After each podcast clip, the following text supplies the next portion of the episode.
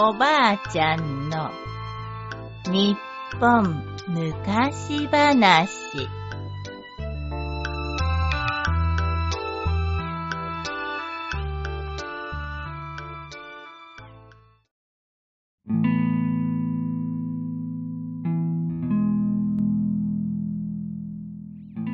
お金が浜とオクラが浜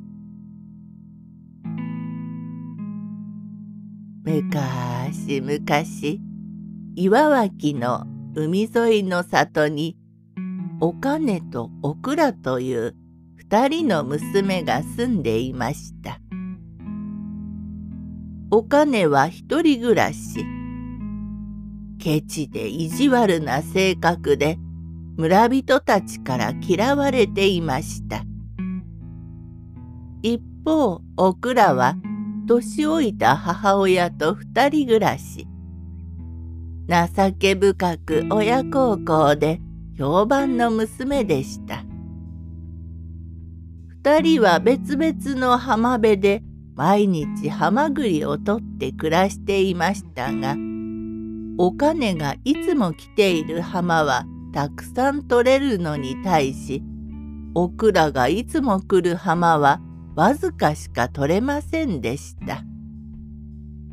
それでもオクラは母親のために一生懸命ハマグリを取り続けていました。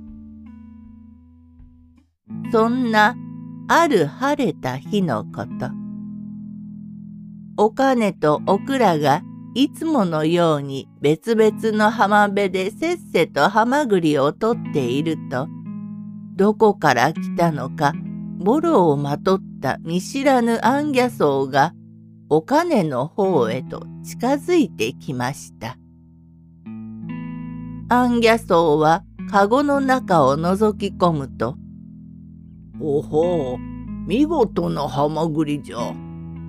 わしにも少し恵んではくださらぬか?」と声をかけました。するとお金はアンギャソウのみすぼらしい姿を見て「汚い坊さんだなあ」と感じると「かごの中はハマグリではなく石ころだよ」と言ってぷいっと横を向いてしまいました。アンギャソウは仕方なくその場を立ち去りました。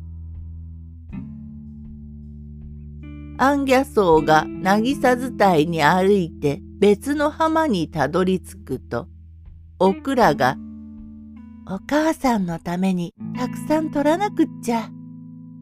と言いながら、ハマグリを取っているのに出くわしました。アンギャソウはオクラに向かって、あなたが取っているハマグリを少しいただけませんか？と尋ねると、オクラは、かわいそうなお坊さんだわ。と思い、わずかしか取れませんけど、お一つどうぞ。と言って、特別に大きくて立派なハマグリを一個差し出しました。するとアンギャソウは、これはまことにありがたい。なんとお礼を申し上げていいやら。と言いながら、そのハマグリを受け取ると、オクラに向かって、あなたは本当に優しい娘さんじゃ。そのうちきっといいことがあるじゃろう。わしは弘法大師空海である。と名乗ると静かに立ち去っていきました。オクラが家に帰って母親に弘法大師と出会いハマグリをあげたことを話すと母親はそれは良いことをしました。とオクラを褒めました。